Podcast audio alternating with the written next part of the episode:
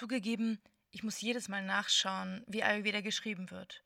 Sprich, ich habe gar keine Ahnung, was das ist. Damit etwas Licht ins Dunkel kommt, habe ich mich mit einer Expertin getroffen. Nora ist ausgebildete Yogalehrerin und bietet ayurvedische Beratungen und Massagen in Berlin an. Also Ayurveda ist erstmal ein Gesundheitssystem.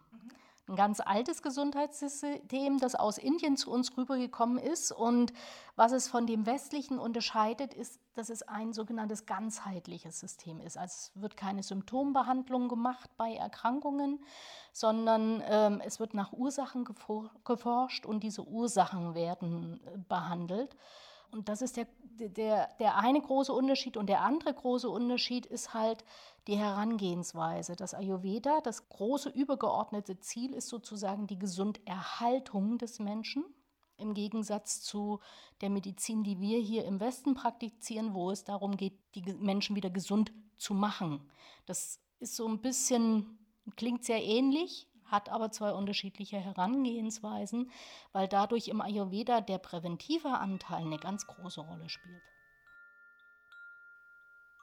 Ich erfahre, dass sich das Wort Ayurveda aus dem altindischen Sanskrit ableitet. Ayur bedeutet Leben und Veda Wissen oder Lehre. Ayurveda kann demnach als die Lehre vom Leben übersetzt werden. Das ayurvedische Wissen wurde vor ca. 3000 Jahren in den Veden niedergeschrieben. Die Veden sind die heiligen Schriften des Hinduismus. Doch wie viel Ayurveda steckt denn nun im Spa-Hotel?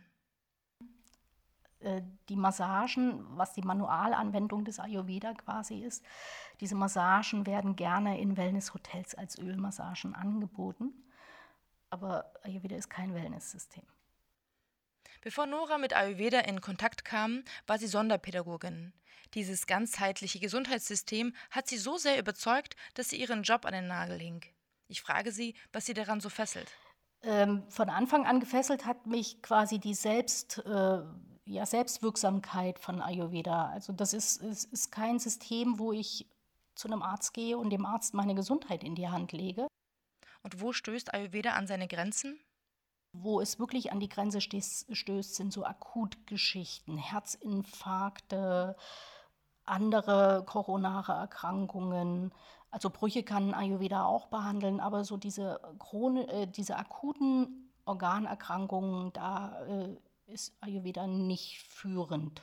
Da gibt es bessere Systeme wie unsere äh, Medizin hier bei uns, die dann eher und schneller und besser reagieren kann. Gibt man den Begriff Ayurveda in jeder gängigen Suchmaschine ein, so werden einem Webseiten mit sogenannten Körpertypentests vorgeschlagen. Also erstmal habe ich ein Problem mit dem Begriff Körpertyp, mhm, okay. weil das suggeriert mir, dass ich nur auf den Körper schaue und das ist völlig falsch. Weil das, das, das ist eine Hülle, in der ganz viele Prozesse ablaufen. Äh, von daher äh, benutzt man eigentlich im Ayurveda den Begriff Konstitutionstyp. Ähm, Davon gibt es drei, das ist richtig. Ähm, die nennen sich Vata, Pitta, Kapha.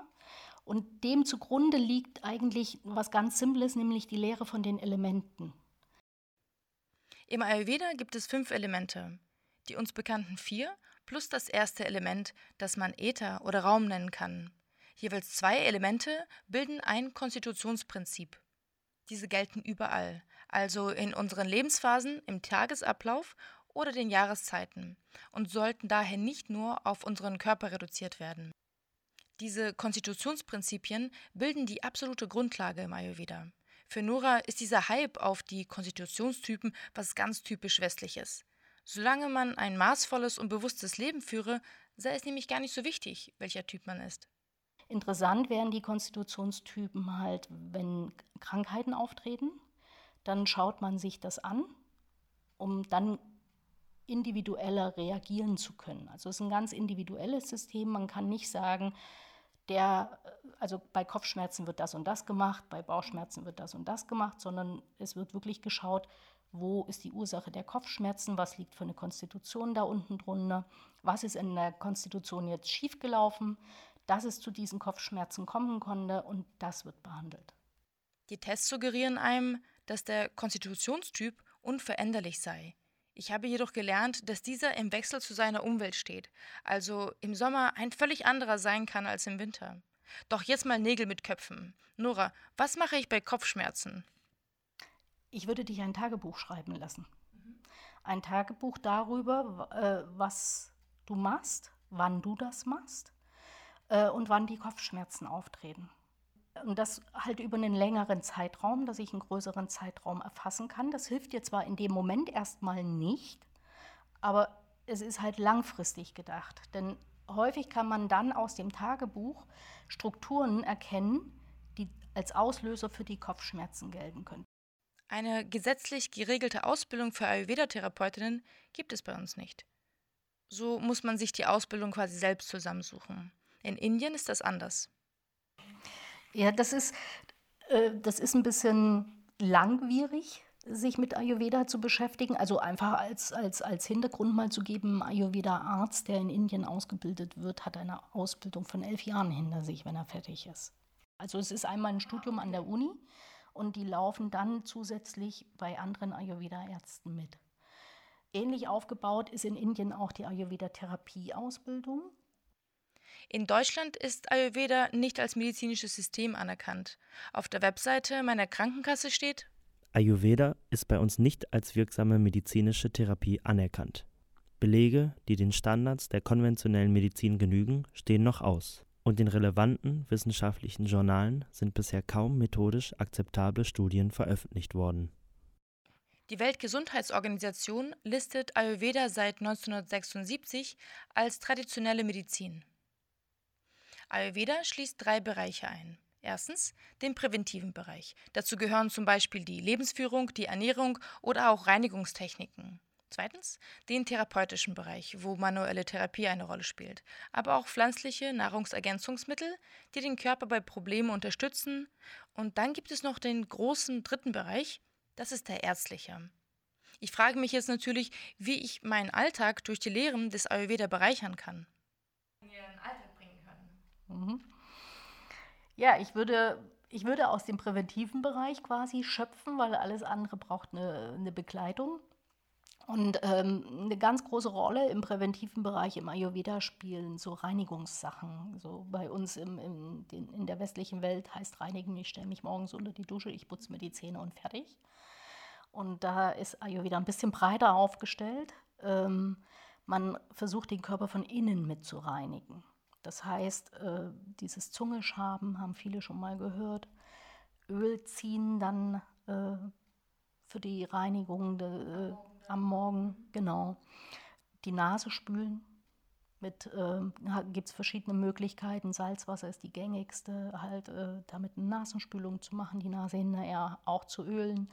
Das sind so Sachen, die man morgens einbauen kann und man geht noch ein bisschen weiter rein, man versucht halt den gesamten äh, Magen-Darm-Trakt äh, zu reinigen und dazu trinkt man morgens auf nüchternen Magen so heißes Wasser, also so Richtwert sind so ungefähr 60 Grad sollte das Wasser haben. Kann man gerne ein bisschen Ingwer oder Zitrone reintun. Das bringt den, die Peristaltik des Darms einfach in Bewegung, sodass halt relativ zügig eine Ausscheidung stattfindet. Das wäre so der eine Bereich. Ein anderer Bereich wäre halt, dass man so aus den Ritualen schaut. Ayurveda ist, äh, mag gerne Rituale, weil der Körper sich an Rituale gewöhnt und man ihn dadurch so ein bisschen, ich nenne es jetzt mal, trainieren kann. Und kann man zum Beispiel ein Abendritual sich angewöhnen und ähm, das wirklich auf den Schlaf vorbereitet. Also wir sind ja so eine Gesellschaft, die gerne aus den Vollen direkt ins Bett geht und dann wundern wir uns, wenn wir nicht einschlafen können. Und das Ayurveda fährt das ganze System gerne runter. So mit einem schönen beruhigenden Tee oder dieser berühmten goldenen Milch noch, noch etwas Gutes, Entspannendes tun, lesen, Musik hören, sich mit der Familie vielleicht nochmal unterhalten, austauschen, was ist am Tag passiert und dann ins Bett. Und das Bett halt wirklich als Schlafstätte und nicht im Bett dann nochmal anfangen zu lesen oder sowas, dass, äh, dass der Körper wirklich lernt, das ist Augen zu und Nacht. Das wäre noch ein Tipp. Und wenn wir dann nochmal in die Ernährung reingucken, dann wäre quasi der, die, der ganz allgemeine Tipp, der immer gilt, frische, frisch zubereitete Speisen, also keine Konserven, nichts, was vor, vorgekocht ist oder was, sondern wirklich frisch zubereitete Speisen und den Magen bitte nur zu zwei Dritteln füllen. Also Reinigung von innen und außen am Morgen, beruhigende Zu-Bett-Geh-Rituale und frisch und maßvoll essen. Klingt leichter als es ist. Das Bett wird ab heute zur smartphone-freien Zone erklärt und ich sollte mich auch beim All-You-Can-Eat-Buffet zügeln. Nun weiß ich mehr. Jetzt muss ich Ayurveda nur noch fehlerfrei schreiben können.